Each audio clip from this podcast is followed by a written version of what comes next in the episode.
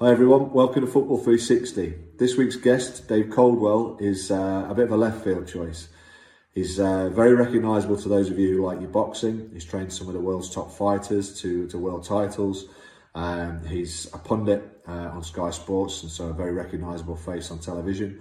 Um, and he's run his own gym in Rotherham, training uh, amateurs, young young fighters, all the way through to the, some of the world's world, world's best fighters. So a real elite guy when it comes to the sport of boxing.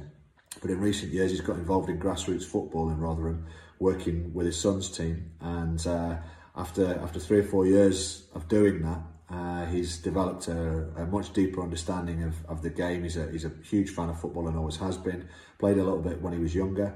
Um, but uh, his his understanding and um, his, his passion for it has probably grown um, over the course of the last four years as a result of his involvement in the, in the grassroots game.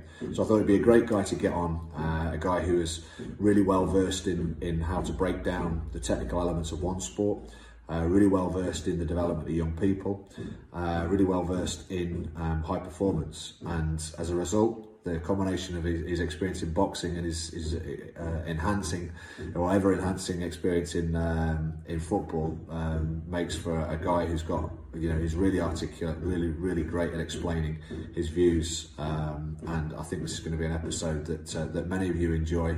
Uh, as I say, if you're, if you're a crossover fan like myself, who uh, I'm a huge boxing fan, Um, despite the fact that football is my first love, uh, I think you might find this interesting. But even if you're not a fan of boxing, I would encourage anyone involved in grassroots football to listen to Dave's views on the development of young players, um, and how to how to get the best um, and how, how to get the best out of them, and how to help them to get the best out of football. Thanks a lot. Enjoy the show. Hi Dave, welcome to Football three sixty. How you doing, mate? All right? Yeah, I'm good. Thanks, pal. Thanks for coming on the show. Really appreciate it. I'm going to go straight into a quick warm-up. Uh, all of us, whether we're coaches in whatever sport we work in, uh, we get involved in a, a little warm-up. So to start off with, can you tell me your favourite footballer ever and why? Ooh. Do you know what? It's a close one, but I would have to go with Diego Maradona because of my my my great memories of football as a child started. I remember a little bit about eighty-two, but... yeah. World Cup nineteen eighty-six, Mexico, Aztec Stadium, Argentina, the whole the whole Diego Maradona story, everything, especially that second wonder goal against England. We'll forget about the first one. Yeah. Um, you know, the whole the whole thing about Maradona, and, and I, I followed him all the way through, you know, into Napoli and everything. I, I, I love Diego Maradona. So um, yeah. so I would I would edge towards him, but um through my son, I'm a I'm a massive um, Ronaldo fan because of his attitude mainly, and yep. also also David Beckham as well for what, what he did not only in football but then coming outside after his retirement and showing that there's a, a, a path there as well for people once they've retired. Yeah, yeah. I mean, look, listen, some great picks there. Maradona broke my heart in eighty-six as an yeah. eight-year-old boy, um, and I think with Beckham, he, you know, I I, I first. saw him and thought he was a bit of a spoilt brat and what have you, and the way he won over me and everyone else in the nation and was a brilliant leader for, for the nation when he wore the armband. Yeah. I think yeah, was amazing. I, th- I think the thing about Beckham for me is is I like people, not that I like people, but I love the stories of where, yes, somebody's successful, but then they hit a really bad patch. And yeah. they kind of, if you look at the, the stick that he had after the sending off and the level that it went to, for him mentally to get through that and to get through that in such a way, and then you see what he's done afterwards. Yeah. You know, that that for me, that, that's a guiding light to anybody that's going through really bad bad circumstances in any job or any, you know, any sport. It, it's a it's a guiding light to say, look, it can get really, really dark, but you know, you can get through it. And and for me, that's another reason why I put him right up there. Class, nice one. I love that. Okay, favourite team ever. So not, not the team that you support, but the favourite eleven players, the favourite team that you remember as the most impressive, one that really left an impression on you. That's a difficult one, that is. that, that is a difficult one because I'll, I will always, automatically, because I'm a Man United fan, I'll always go back to, to nineteen ninety-nine. Yeah. Um, So to try and go away from that one, um, it's quite diff- it's quite difficult for me. Um, yeah, I'd have to kind of like go with yeah. what the guys of ninety-nine achieved. Do you know what I mean? Yeah. I mean, iconic team, iconic team. I mean, listen, I'm I'm a Middlesbrough fan. And uh, I think anyone who wasn't a Man United fan in the nineties and, and you know the, the next decade probably didn't like Man United a right lot. No. But when when you score them two late goals, I think everyone remembers where they were at that moment in time. Yeah. And uh, you know, it might not necessarily be the best Man United side ever, but definitely, no. you know, it's got to be one of the most iconic moments in yeah. British football. Yeah, definitely. So, yeah, good. Okay, um, right. Question about managers. So uh, you're pretend you're a chairman. You've got the best eleven players in the world playing against another eleven players who've got to a final with you.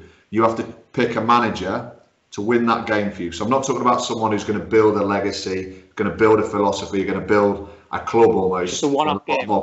Just one game. Tactically, who, who would you pick to win that game for you?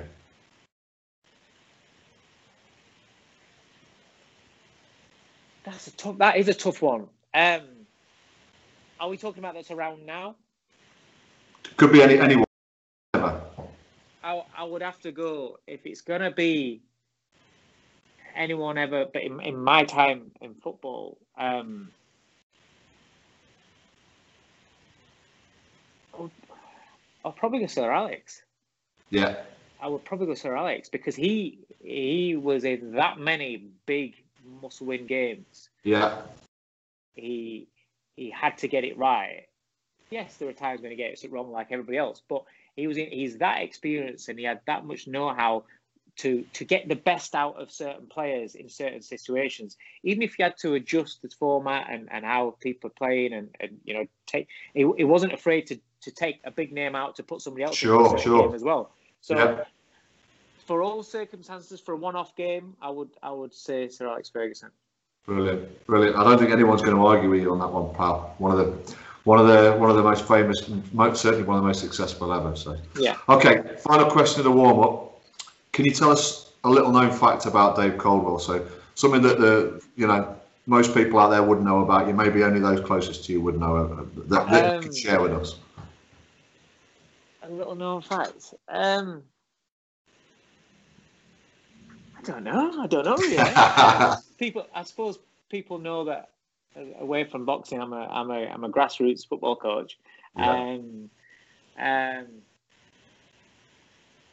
no musical inter- uh, no, no musical instruments played. No, no, no. no. I'm, I'm pretty much I'm pretty much straightforward. Is that is that boxing and football is my life, and keeping fit, keeping in shape. Um, yeah.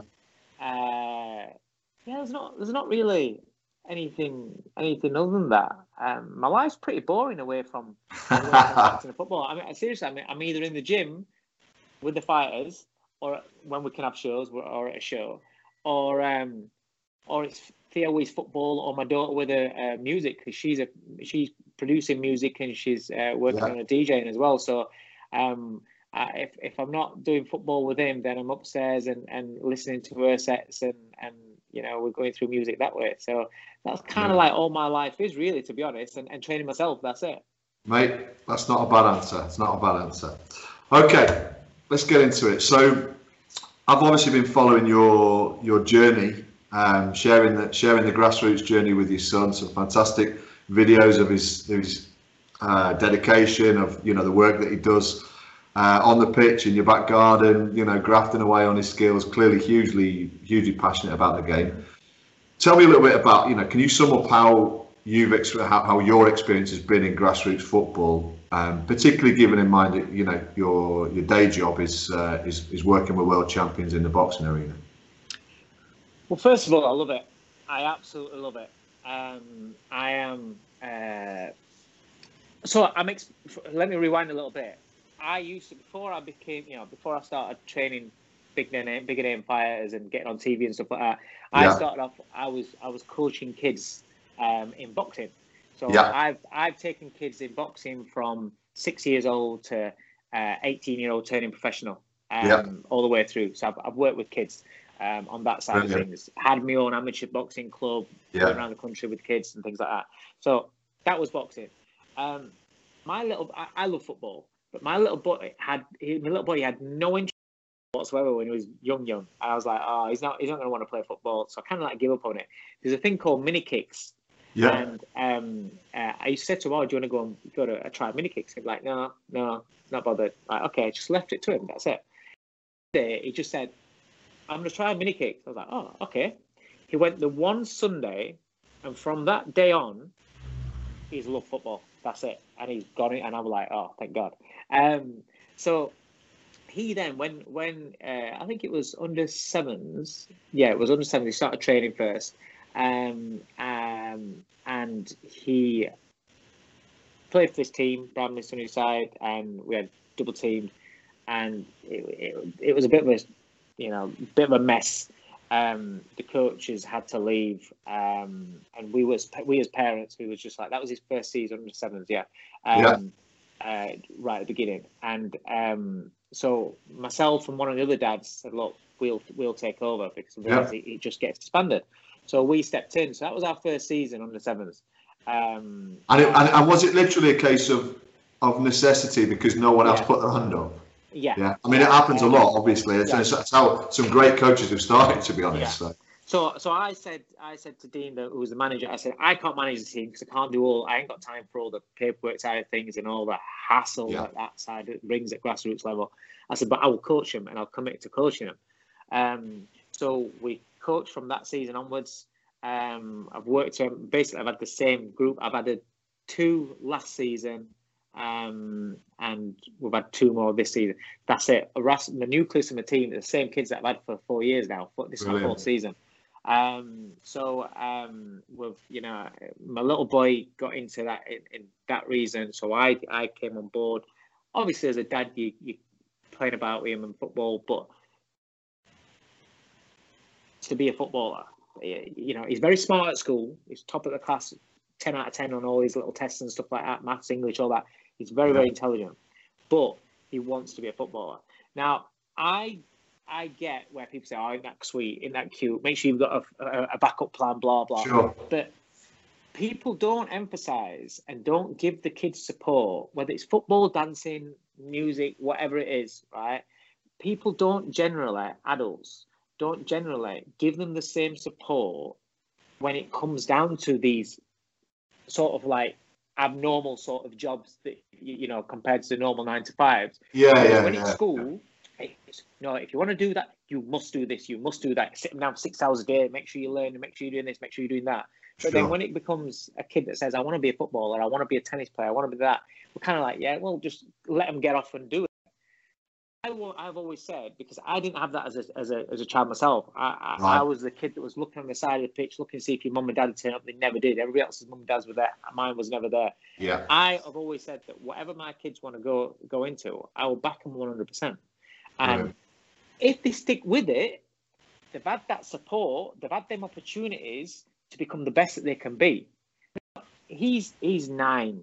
He might turn around in a year's time and say, Dad, you know what?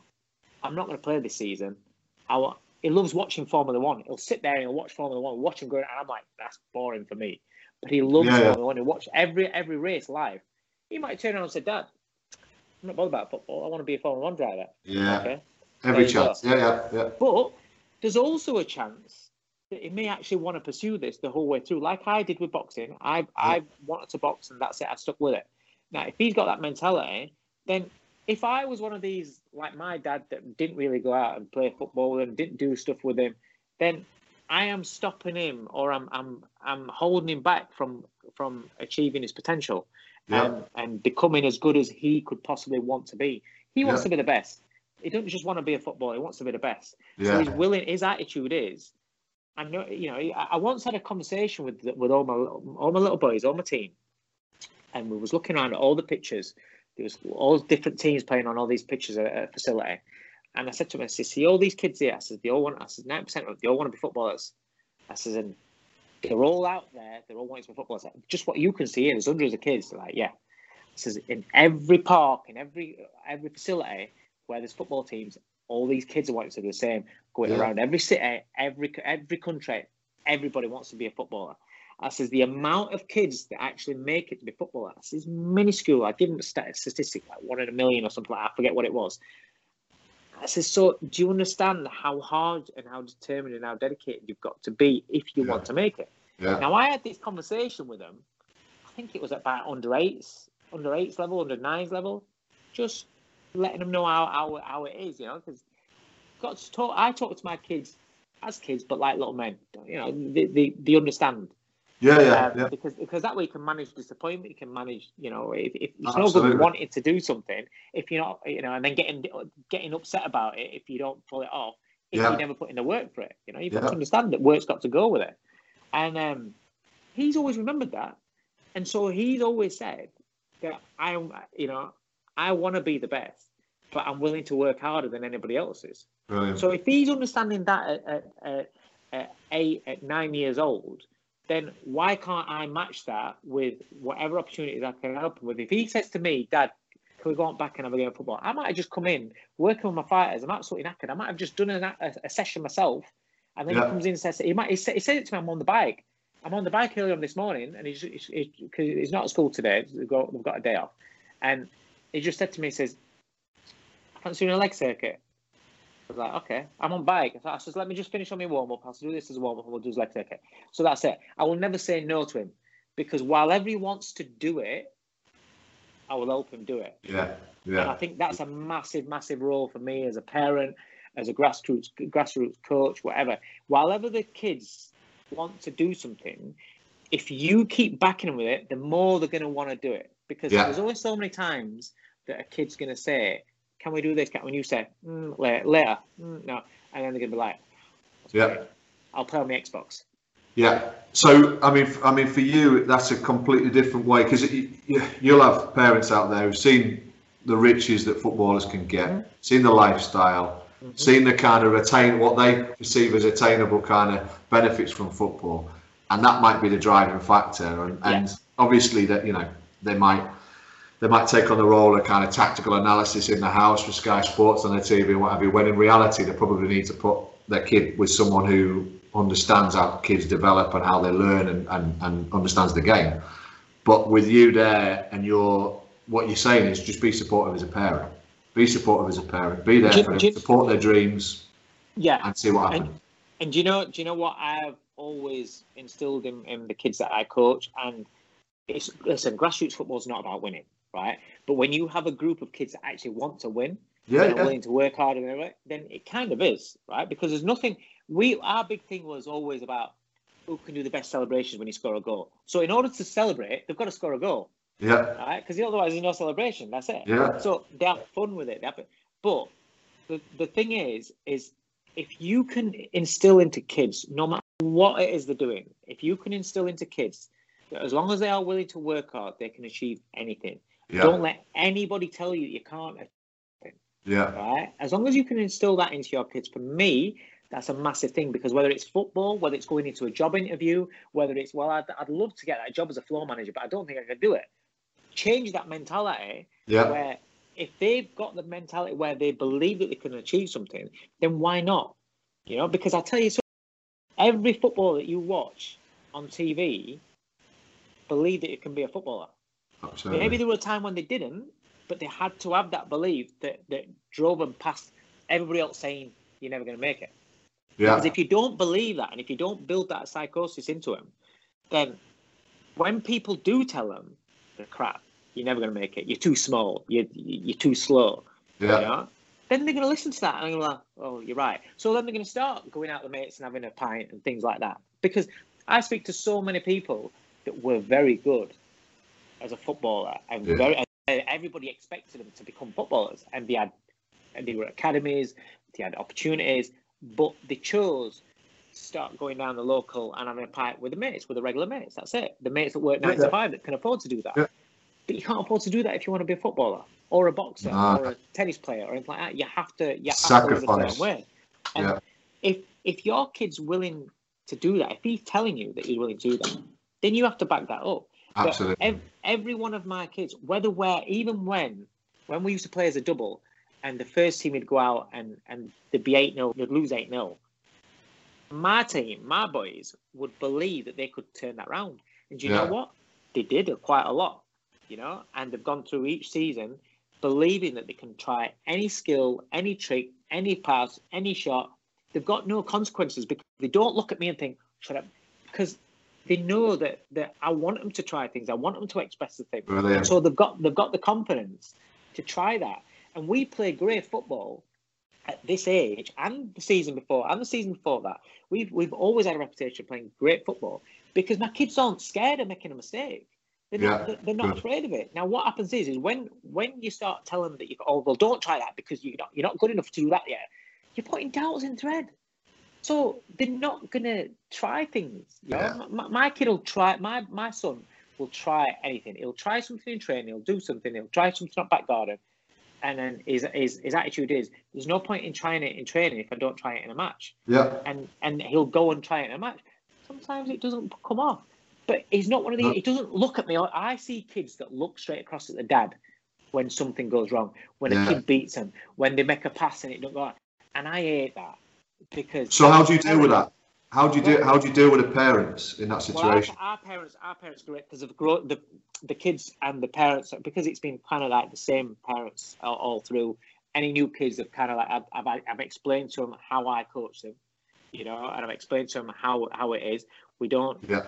you know, we don't we don't stifle as kids, and um, so our parents get it, so it's it's fine. When we play other teams, mate, I've I've been disgusted. So I've had to actually tell parents before. I remember we we was at under sevens, uh, un, yeah, under sevens. It was the first season, and these are babies, the babies, right? Yeah. And there yeah. was one, there was a, a a parent that was over on the other side, obviously on the other side of pitch to us. He's shouting at his kid like he's not a coach. He's shouting, and I don't mean this to be in such a bad way, right? But the guy must have been about twenty stone and maybe three inches taller than me, right? Yeah. He's not athletic. So it's not even like he can say to his kid, do it like this, do it like, and start running. He's telling his kid to do more running. He's telling his kid to do that. But he's not telling him. He's shouting at him. Yeah, and it got yeah. to the point that the kid just stood in the middle of the pitch. It's one of the most heartbreaking, heartbreaking things I've seen in grassroots football. He stood in the middle of the pitch. This is under sevens. Just started crying his eyes out. Mate, I'm I'm really laid back and I'm very I, polite. I get you, it, yeah. But I had to tell him about himself. You know, when you're doing that, the kid's not gonna. In a couple of years' time, that kid's away from football. He's not gonna play carry on playing football. You know, mm. he's shouting about, and I, I, it disgusts me because I see this and I see these kids that they make a mistake. And I've had, you know, a couple of kids that have come to us this. One of the kids that come to us this season. Um. He had that same thing. The first thing I had to say to him in training is, when you know, if misplace a pass, it looks straight at. I'm like, mate, don't, don't worry. I said, don't worry about it. I said, don't yeah. worry about it. I said, just keep doing it. And I'll, I'll laugh at him. I'll laugh about it when we make a mistake. My little boy, you know, he'll he'll take a shot and it might go miles over the bar, and we'll have a laugh about it on, on pitch. I'll, I'll, I'll he'll look at me and, and and like put his hands up in his, in his you know, over his shoulders. Uh, And I'll have a laugh about it. We'll all have a laugh about it. So they're not afraid of it. When you get these parents and, and these some of these coaches that you hear that way they talk to the kids, man, yeah. and you just think, how long before that child walks away from the sport? Because yeah. it's, all, it's like getting them beat down, beat down. So my philosophy is, you make these kids believe that they can achieve anything. Believe that they can achieve anything. If they're willing to put in the work, or as long as they're willing to work harder than anybody else, when they believe that they can achieve anything, you'll be surprised what these kids can do. You'll be surprised yeah. how, how well these kids at nine years old can play. Yeah, you know? if, if they're having fun, if they're enjoying if they're it. Fun. Yeah, exactly, exactly. Yeah. So, in terms of coaching the, the kids, then you've got fantastic background in terms of bringing kids through the boxing system. So the understanding of childhood psychology, the understanding of exactly what you just described, was already in you. So it's not like you're starting because I think. The big problem, and you've just described one of the biggest problems, is when you've got people who understand the game to some level from a different perspective, either as a yeah. fan or as a player, and they go and try and impose that on the kids. Yeah, that I think is when the, where the problem is. If they don't take the time to step back and think, how do kids learn? Yeah, what values? What we're trying to do here outside football yeah. as well? Then it's a recipe for you know that type of situation. Yeah.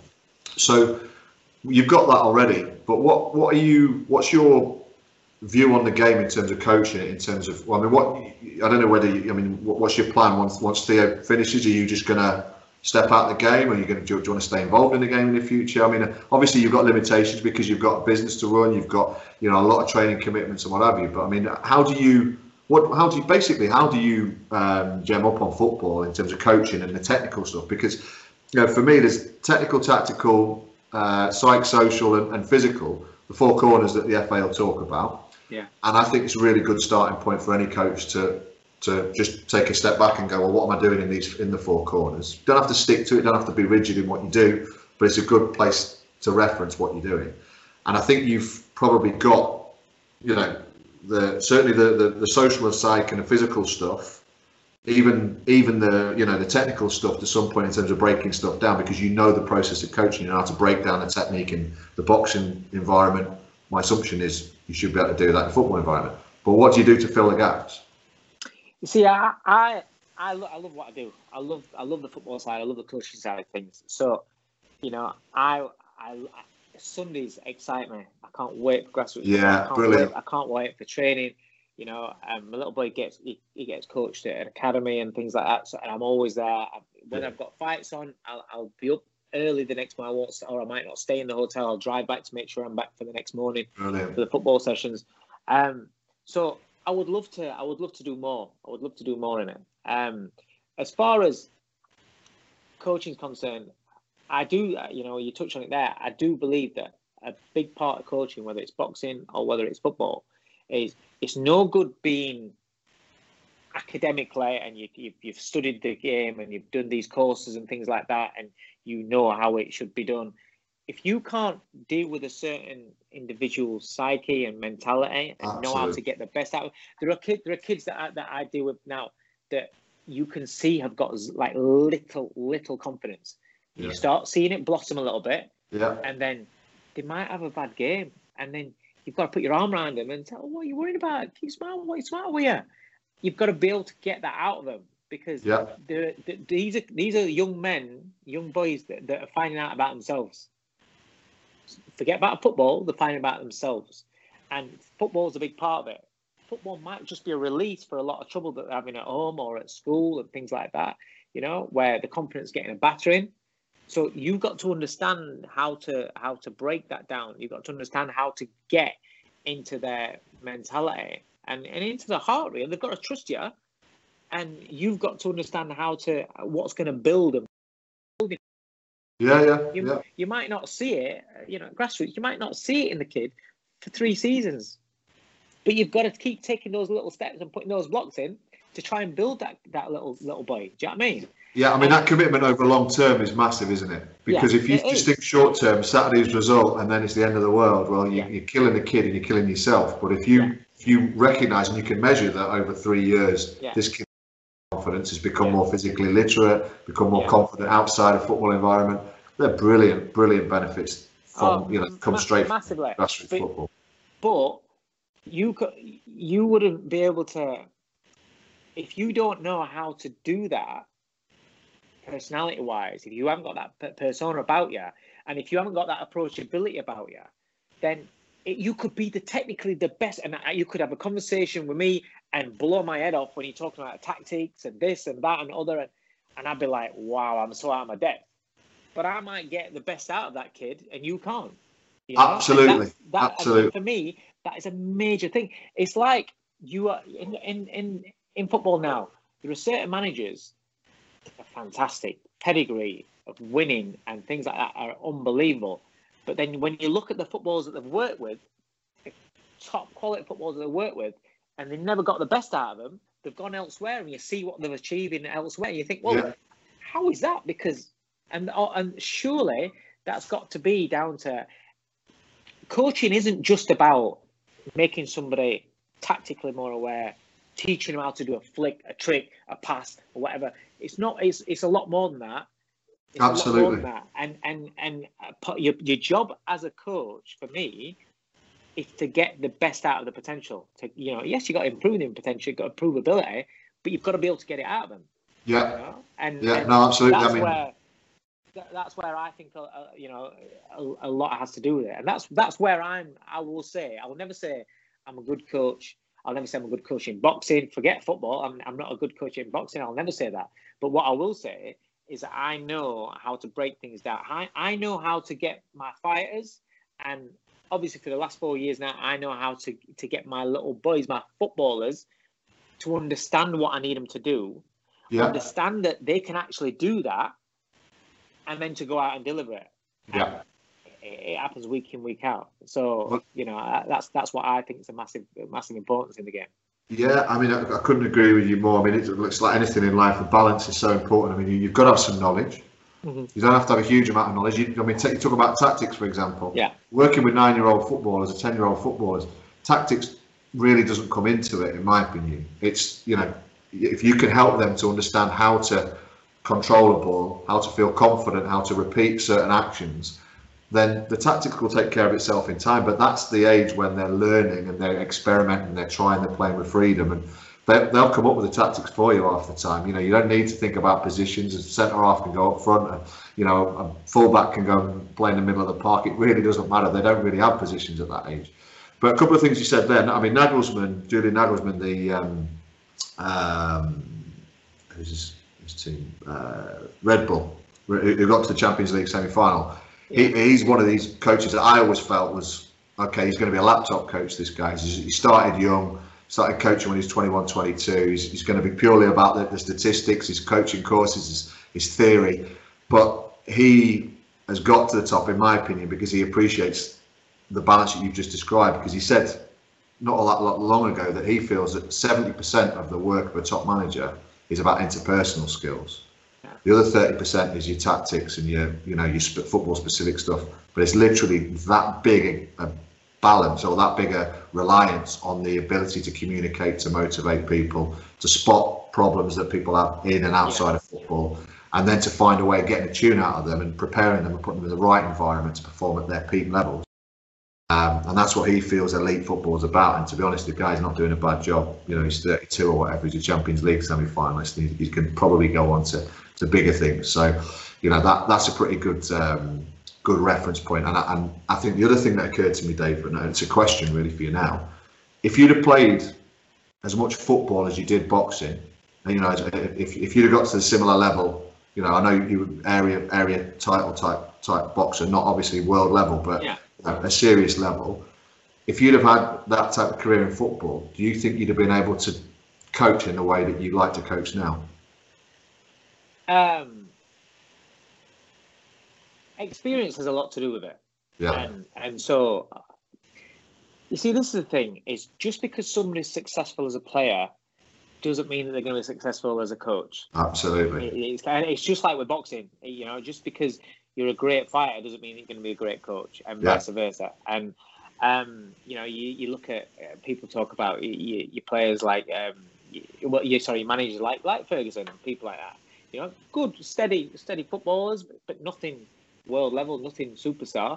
You know, but then you look at the success that they had, and, yeah. and the same thing, same thing goes in my sport in boxing.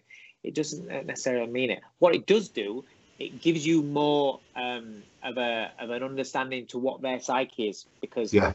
you might have experienced things that they're experiencing on the pitch.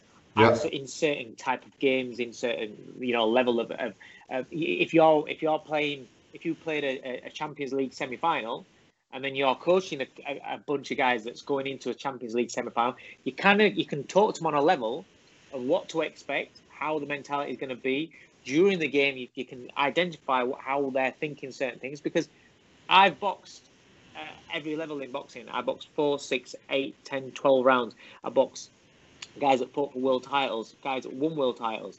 You know, I've boxed at a good level. I didn't. I might not have achieved, you know, great things, but I've I've experienced those sort of. So when when yeah. my fighters get in, they're in a twelve rounder, and they get to round nine. Round nine is always a wall. And nine, and it's like, I know what they're thinking. You know, I know what they're thinking, and and I can identify the thoughts that go into it. It's, it's the same thing as when you're a football coach, really. Yeah, yeah. If you've played at them sort of levels, you kind of understand.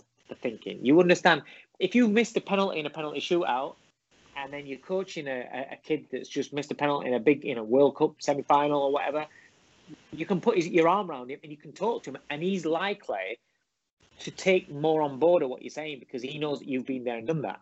Yeah. When you when you haven't, then there's those little types of experiences you can't relay. Um, yeah, yeah. yeah. You can have an understanding. Of course, you can have an understanding. You can, you can, you can get that. Yeah, because you will perhaps know that on on a broader band of of of how the mind works and, and your mentality. And maybe you can identify that with something else that's that's gone off in your life. Different, different disappointments. How you how you you know um, took that on board and you came back from it. Yeah. But to actually identify with what what that player is feeling right now, you can't. Yeah. So there are different different parts that that will work and different parts that you can you know you don't really need to be uh, having played at that sort of level. Yeah, I'm with you. I'm with you. Okay, good stuff. So fi finally, before I just go into a little bit of sort of more elite coaching and, and see if we can just just or just compare the comp, you know what what you see in boxing with football in terms of managing your own son. How do how do you find that? How do you you know how do you deal right. with uh, the times when you're compromised a little bit? You you know you're watching the, the apple of your eye. You know do something good or something bad. Um, how do you how do you balance that? And um, you know how, how long do you think you're gonna you're gonna want to stay connected before he moves on? You know beyond. Um, I find you know what um, I do. I think a lot of people, in, not just in football, in boxing, in, in, in so many things in life, I think a lot of people make things more complicated than what they are. It's like what I say, you know, some some coaches, they make out that, that you know, training fighters and what have you, it's rocket science. It's not. It's, yeah. It's, it's not rocket science. It's not. And whether you are a genius, successful, or you are still going to make mistakes. Yeah. You're still going to have fighters that lose. Uh, best managers in football are still going to have matches that they lose. Absolutely. They're still going to have tactics that are wrong. They're still going to take the wrong player off, and then it's created a goal, an opportunity for another player on, and he's made a mistake. Oh, God, what you brought him on for? There's always going to be mistakes. Yeah. So with, with me, with my son, it's not complicated. When he plays for a team, when he trains with a team, I, I, this is what this is where I find it hard is I can't give him the credit that he actually deserves because yeah. he is really good and he does work. I, one thing I will say is I've seen a kid at that age ever work as hard as what this kid does and have the same attitude as what this kid does and the same mentality. Yeah. He is phenomenal, and I'm talking about boxing or football that I've dealt with. His mentality is unreal, and because of that, he deserves more credit than what he gets. But I can't give it him because I'm his coach. Of course. So it's like, yeah. I know we have a man of the match, but I know we never pick it. It's always the opposite opposite coaches. So when he wins the man of the match, I can't be that proud dad. Get him, well done, son. When we're in the car, then I then I then I then I tell him how proud of him and everything like that. Then I'm his dad. But in front of her, it's just like, well done, mate, nice one. That's all I said. Well done, mate, nice one. He'll score an absolute world, eh? I'll be like, well done, mate, brilliant that. Another kid scores a world. Like, oh, yeah, you'll be giving it a big one. Yeah, yeah, really cheering him up. Yeah. So because of that, I miss out on something there. Do you know what I mean? Yeah. But he understands because I've explained. I have explained to him. I said, look, I said, you understand, and he gets it. He knows because he's seen that where before, where you know, it went through a period where every other man we kept giving him man of matches, man of matches, and it was like, well, you were embarrassed. I was like, oh, do you know what I mean? But. Yeah. It does, and he understands it doesn't mean anything. It's just so, and, and his attitude is it's just somebody's opinion. That's it. That's his that's his attitude. You know, whether you know somebody thinks that you've done well or not, it's somebody's opinion.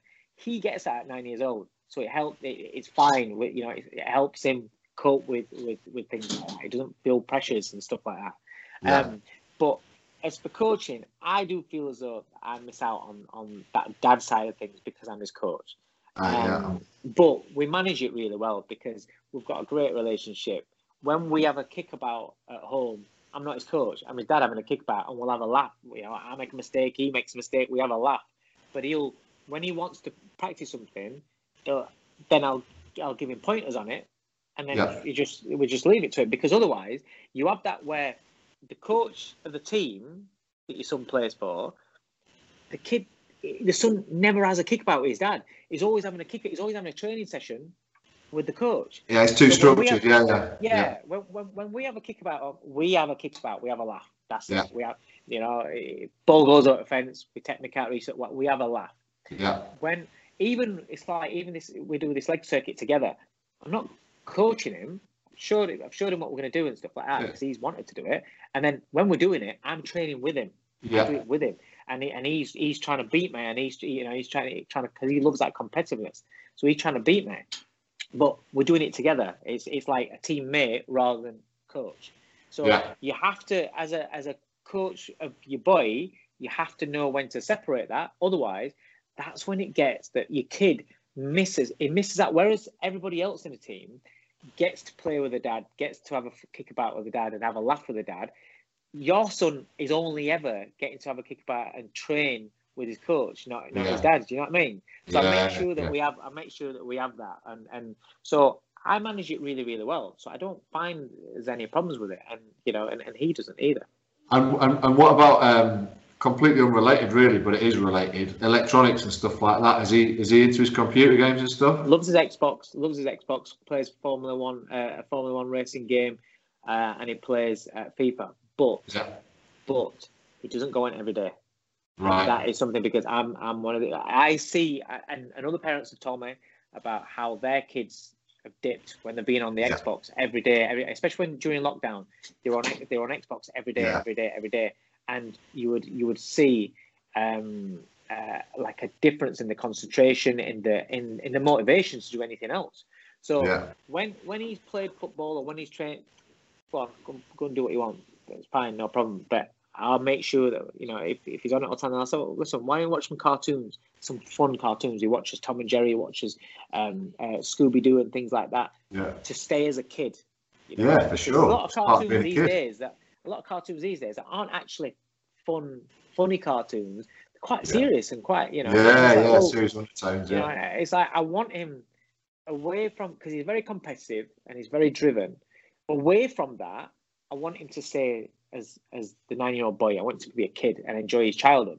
Yeah. So he loves his cuddly toys. He's got about a million cuddly toys wherever really? we go. We go, you know, we go go to farms, go to go to little zoos and things like that. Yeah. All the time, he gets all that sort of stuff.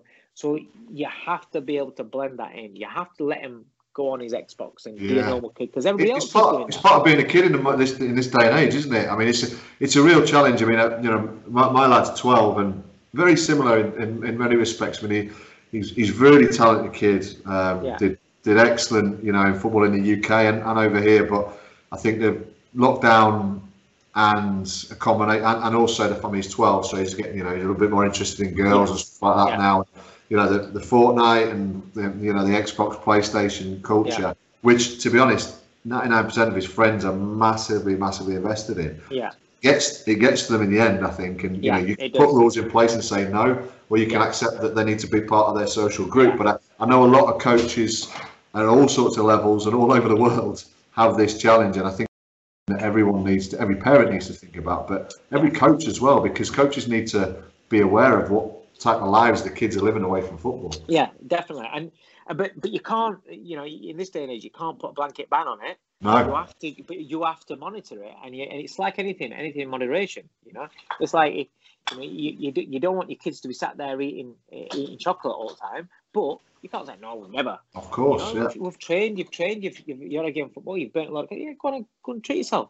Do you know yeah. what I mean? You, you've, yeah. you've got to have things in moderation, because otherwise, what happens then is that they resent it, and then they get to a certain age, and then they go, do you know what? Too regimented at this. I can't. I don't. I don't want to do this. I'm not having no fun. I'm not having no. You know what I mean? So yeah, they've got absolutely. to have that little valve, that relief valve, and then they get the best of both worlds, really, because yeah. they're still they're still being a kid. They're still enjoying doing things that other kids do, but they're still on track to achieve what they want to achieve and and and get that you know get that lifestyle that they want when they grow up. You know, we all have dreams of what we want to be when we grow up. Yeah. But like I said, I'll go back to what I said before. Too many people want to tell you that you can't do it. Yeah. Too many people want to tell you that you can't yeah. do it, whether it's, like I said, whether it's music, whether it's boxing, whether it's football. There will be people that will say, oh, well, you need to make sure you work hard at this because you might... But the, nobody says when you get into school, no, no, no you know, you, you're studying your maths and you're studying things like that. Nobody says, oh, well, well yeah, I, I know you're putting your eggs in it because you want to be you want to be a doctor, you want to be this, but you might not be, so you need to do this. Take yeah. to do this, do that. Nobody does it the other way around. Yeah, you're right, yeah. Conform to this where... Everybody's yeah. got to do it this one way, and if you do anything away from the box, outside the box, it's kind of like, Oh, but do you know, I always say, I've said this to my fighters and I've said to my little boy, and um, my little boy took it on board. Um, when Ronaldo was a little kid and he was telling people that he's going to be the best player in the world, or even when a little kid says he's going to be a footballer when he grows up, everybody pats him on the head. Oh, isn't that sweet? Oh, oh, lovely that. Don't take it as serious. But in that little Ronaldo's head, he's working hard, working harder than everybody else, working harder than everybody else. He's driven. He wants to... Somebody, somewhere, has got to end up being the best footballer in the world. Yeah. Somebody, somewhere, has got to end up being the best fighter in the world. Lomachenko, Usyk, your, your, your Tyson Fury's, Anthony Joshua's. When, when they started out and they said, I'm going to be best best fighter in the world, people have looked at it, yeah, shut up, yeah, or have a backup plan. But somebody's got to do it, so why not you? If you're not, if you're, if you're willing to work harder than anybody else, why can't you be the best footballer in the world? Well, the, th- the thing is, the benefit of that process is that you also know that if you drop down a couple of levels, that a lot of people can access a good level, a good journey, something yeah, to look yeah. back on. I mean, you, you know, you had a, a career to be proud of as a fighter. Now, you, your experts on the on the keyboards might be saying, well, he was shite, but yeah, no, you yeah. weren't. You were you were a level of fighter that fought against ex-world champs and stuff like that. That's that's for the privileged few. But if any young kid gets to a level and plays League Two football, and we talked yeah, about James yeah. Coppinger uh, a couple of weeks ago with Tony Mee. James Coppinger didn't make it in Newcastle, but the career that he's had at Doncaster Rovers, and the, the, the ambassador that he is now for the game, for the for the club, for yeah. you know, and, and the amount of young kids in the, the area, in the local area that look up to him, is something to be incredibly proud of. And you, yeah. you're giving a kid an opportunity to get to that level and have that incredible pathway and that incredible experience. So I, I agree with you with the Ronaldo thing and what have you, and and, it, and it's possible. But if it's a near miss, the likelihood is they're going to benefit as human beings yeah. as well. Yeah, yeah, one hundred percent. And and what. What your attitude is in sport can take you into other things. You know, it does, absolutely. It, whether you walk away from a sport, but you've got that same sort of mentality, that same sort of uh, drive force behind you, you go into another job and you don't just just settle just to clock in, clock out. You may put your, you know, you're more likely to push yourself. And yeah, yeah, for sure. Harder, you get more, you know, you, you're getting a better income, you're getting a better lifestyle. Yeah. I love it. I love it. It's fantastic talking about football and not focusing too much on. on what everyone focuses on, understanding the journey, understanding the impact on life and, and what football can do to benefit society in general or kids' journeys is, is really something that really interests me. Okay, so let's, let's just move on a little bit to to, to boxing and, and, and references to, to football. So, I mean, you, listen, you, you've you've obviously worked with some of the best fighters in the game, you know, Tony Bellew and the McDonnell brothers, and recently in Dillian White's corner and what have you, but in terms of trainers that are out there, do you think that there are trainers out there, a little bit like you're doing in some respects, who could turn their hand to other sports? I mean, you look at Adam Booth, for example. I mean, hugely respected, fantastic talker, you know, really articulate guy, great communicator in that respect. Do you think that boxing trainers could take take their, their skill set into other sports and be successful? Um, because of their attitude in in terms of willing to learn, willing to put in the work in. Um, Yes, but it's like completely different sports. Yeah. So, so there has to be. It's like I don't just rock up and just coach my kids on a Tuesday and then turn up on a Sunday. I actually watch videos on uh, stuff on, on YouTube and stuff of like with your top managers, your top coaches. Yeah, yeah. I watch I watch football all the time, but not just the matches. I watch the breakdowns. I I, I study it. Do you know what I mean? Because I want to. I, I, if I'm gonna do something, I don't want to do it half-assed. I want to. I wanna yeah, do it, yeah, you know, yeah. I mean, what the so, so, so if if you're willing to do that sort of thing, then yeah. But it, it's like you know, it's like anything. If if you walk into something blind and you don't do the groundwork behind, you're not gonna get to a certain level. But if you if you yeah. study it to go along with the attitude, then then yeah, why not? Yeah, I mean, I'm I'm not suggesting that. You know, I don't know, Joe Gallagher could go and manage, you know, Man City or someone tomorrow, but the skill set would probably mean that he could probably go in and communicate yeah. and break down technique and motivate and plan and deliver a process over time, maybe at a lower level, and work his way through. I mean, that, it's just yeah. it, it just occurs to me, particularly you know, given given what you the way you've talked about the game here, Dave, probably took, caught me a little bit off guard. I thought you might have said to me, well, actually, yeah, I have this and I do this and I do this, and this is specific to what the F A say, and I try. But actually, what you're saying is that's important, but a level above that in terms of developing kids and, and yeah. co- it's coaching at the end of the day. It's more coaching goes on at your age, that, that age group, than there is goes on at the senior level. Yeah. Of course, there's detail, there's, but it's tactical. There's, there's yeah. so much more to it there. The coaching and developing kids from one level to the next level to the next level is what creates the, the, the talent pool. So, yeah. yeah, I mean, it's it, it's interesting on that one. And, and then in terms of in-game management, I mean, can you can you tell me, in a, you know, you've got a fight. Let's say Tony Bellew has been put on his backside at Goodison Park by Makubu, and and you're in a situation there in the same way that maybe Ferguson was, you know, one nil down against Bayern Munich going at the late stages of the game. Do you do you, do you see any reference points between football and boxing in that situation and in-game management? Yeah, because you you you they've just so Bellew gets dropped. First thing you have to do is check is you you're all right. Are you clear thinking? Yeah, yeah, clear. yeah. yeah. Once you establish that his, clear, his mind's clear, you explain to him what he's done wrong. You make him aware of what he's done wrong. Because yeah. if he's not aware of what he did wrong, he's going to go out there and do it again. Do it again, yeah, yeah. yeah. So in a football match, I've I've taken my group of players, right, and we've taken them to Barcelona on the Nou Camp pitch. Yeah, we played in I remember seeing it. I remember seeing a couple of things like that. So the kids have come out the tunnel. Imagine being eight years old, coming out of the tunnel at the Nou Camp. Amazing. Walking out with Champions League music, walking out to pitch, line up on the pitch, music playing, and then having to actually play in a semi-final on that pitch. So the nerves. This is these are eight-year-old boys. You, uh, grown, I'd have been, I'd have been cracking myself as a, if, as an adult playing on there. But Absolutely. eight-year-old boys, can you imagine the nerves against t- international teams? So you go two goals down in the first. Which is what we did in the semi-final.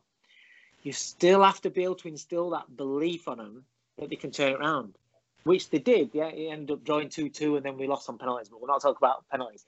Um, but but it, it's a similar sort of thing. You've got to be able to come back from adversity. In boxing, yeah. they might forget about getting dropped. You might have a fighter that's winning. They hit the middle rounds. All of a sudden, they lose not one round. But two rounds on the bounce. Yeah. Everyone can lose a round, but when the all, all fighters understand when they lose two rounds on a bounce, it's like, oh shit, is there a shift in momentum here? Yeah, yeah. And you have to stop that shift in momentum. You have to get the momentum back. It's like that in football, in regards, or in football that I'm I'm experiencing, in regards that we've had where we, you know, our first league game this this season, we got off to a really bad start. We've had a great preseason. We got off to a really bad start. First after after first half, we were two nil down, and lads were like, "Whoa, this this happened for a long time." We yeah. were like, "What? Come off of the pitch. Don't worry about it, boys. Listen." And you have to explain to them what the what what's caused those mistakes. You know, what's yeah. caused those two goals. Explain to them that why why are you getting caught in this situation? Oh, it's because your midfielders aren't you. You two aren't, aren't running back. You're running up, but you're not running back. So yeah, yeah, yeah. It doesn't have to be crazy so, detail, no. but just so you, yeah. ex- you explain to them, right? You understand what, right? You understand what you need to. Yeah, right. Okay. Now listen. With the look at the passes you play that you're playing. Brilliant. You're brilliant. This, that, that. Your decision making, brilliant. Build it into them so they know that they're going to come back. Guys know. My kids know. No matter what, what's happening on that pitch, whether they concede a goal or what, the goal behind or not, they know they can come back. That's their mentality. That's just how they've been brought up. They yeah. know that if we're two nil down, not a problem, we'll turn it around.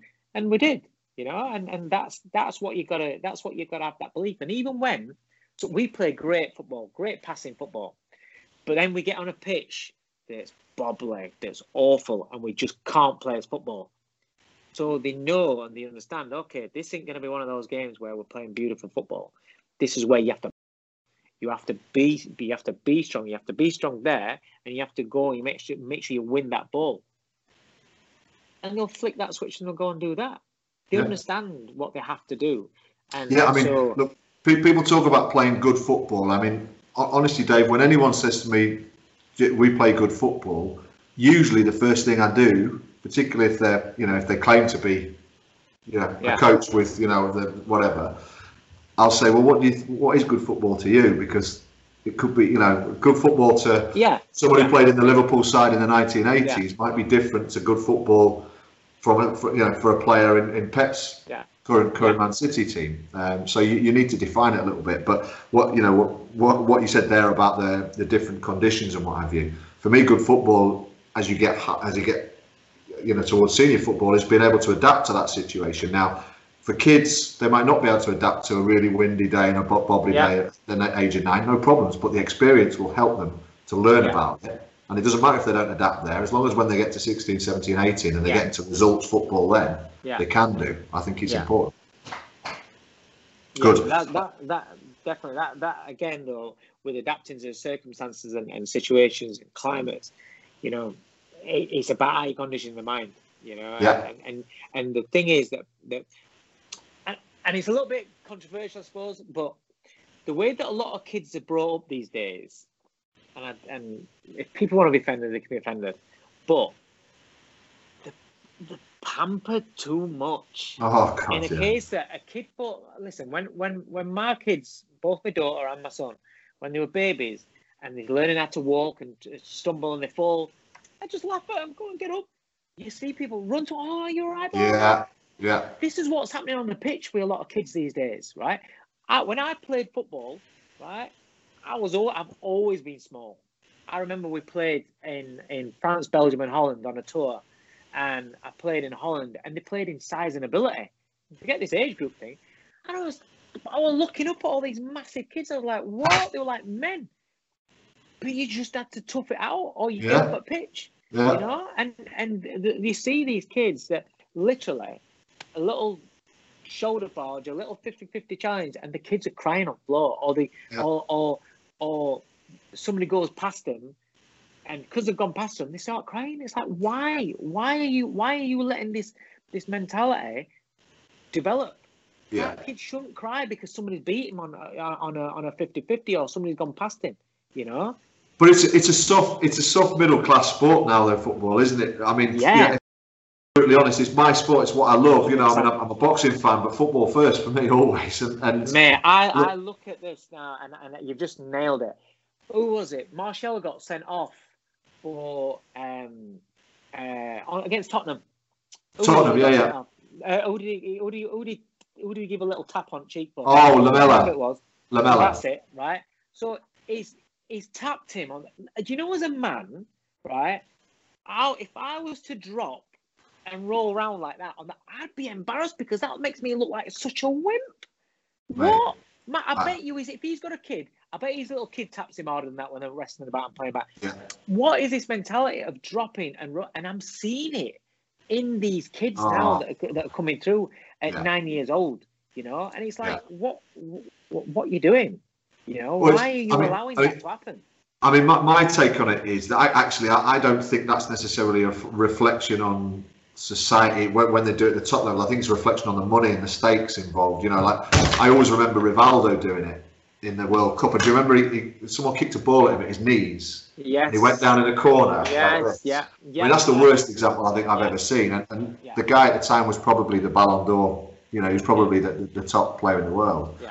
Um, and I just think it's kind of, you know, the stakes that the You know, and and I've done it myself as a manager. I'll be brutally honest. You know, managing in England, not senior teams. I've said to them, listen, if you get clipped, you go down in the penalty area.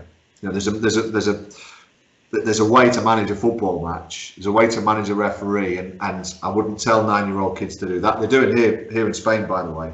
As soon as there's a free kick, they're taught at a very young age to stand in front of the ball. The coach is screaming, get in front of the ball, and, and at eight, nine years old, it's it's phenomenal. I mean, not phenomenal, not in a good way. Yeah. Um, but but back to the point, I, I, you know, football costs money to play. Yeah. To, a, to a level now that certain sections of society in the U K anyway, and I'd say the same over here actually, can't afford. They can't afford to play structured football. They're still playing on the streets over yeah. here, maybe not in England. Um, and, I, and I get embarrassed by the culture that's created, that, you know, that the Rivaldo type situation has created, that Lamella type situation has created. And it's, I would much rather, honestly, my son went into a, box, into a boxing gym than walked in, what you know, walked into a football club. If I had a choice between the two and I could only choose the choose the one to prepare him for life, yeah, I'd probably rather he walked into your gym in Rotherham, to be honest. Mm. And that's that. That's a real sad thing to say. Yeah, yeah, definitely. But it is what it is. Okay, um, listen, Dave. We've we've talked for about an hour. I reckon we probably could have talked for four or five, to be honest. Um, you're clearly really passionate about football, and I love that. And that's that's one of the reasons why I, I, I got in touch. Just quick shout out to Curtis Woodhouse. Thanks, Curtis, for, for putting me in touch with Dave. Um, but yeah, listen, I've really enjoyed talking about it. I think, you know, the things that I'll take away from it, and I hope other people watching will take away from it, is the way to treat young people. It's, you know, forget coaching and remember that football coaching isn't just about football. You don't have to be Jose Mourinho. No. To be a good coach with a with a grassroots team, with with any football team, if I'm brutally honest. Yeah. But certainly the young impressionable kids, you know, you've got a big, you've got an amazing resource in your hands. I think we all we all sometimes take it for granted, the great opportunity and the privilege we've got of working with young mm. kids. You yeah. know, I do it here with fourteen, fifteen year olds, and and I love, you know, what I get back from it. People say, well, you, yeah. you're giving so much to the group. No, no, no, they're giving to me, because yeah, if I see one hundred percent something that they I've benefited from, it makes yeah. me feel a million dollars. And yeah. um, I think I, I want the coaches who watch this to kind of take from a guy who's trained world world champs, who's, you know, constantly in the public eye in another sport, um, and to see the values you've kind of transferred into the game, despite the fact that you're a Man United fan, despite the fact, despite the fact that you're, you know, you will no doubt have been influenced by that journey to some degree. You're not you're not taking them and saying, I want you to be Roy Keane and I want you to be, you know, Steve Bruce or Martial or whatever. You're you're, yeah. you're saying be you, and, and I'm going to give you yeah. the, give you the support and confidence to do that. So I think that's amazing, Dave. So thanks so much for coming on. I really enjoyed oh, it. I hope you have too. You. It's been good. It's been really really good. Like you said, thanks thanks to my old my old fighter Curtis Woodhouse. You see, see Curtis, Curtis is another one. He's he just just touching on him. When sure he, do. When when he came to me, right, leaving football, the first thing I said to him is, "Are you mad? Are you mad? You're actually..." Yeah. And it, it was unbelievable, an unbelievable story where he would say, "You know, he's, he's playing at Old Trafford, and he's not asked. He just weren't bothered." And I'm like, "Wow!" And then you look at somebody like him that's been uh, that's achieved what he's achieved in football. To then to go across to boxing and become British champion in boxing, that that's phenomenal. That is, but his his work ethic and his determination that he had in boxing is something that he said was different to what it was when he was football. When it, when yeah. he was in football, he didn't he didn't have that same sort of attitude.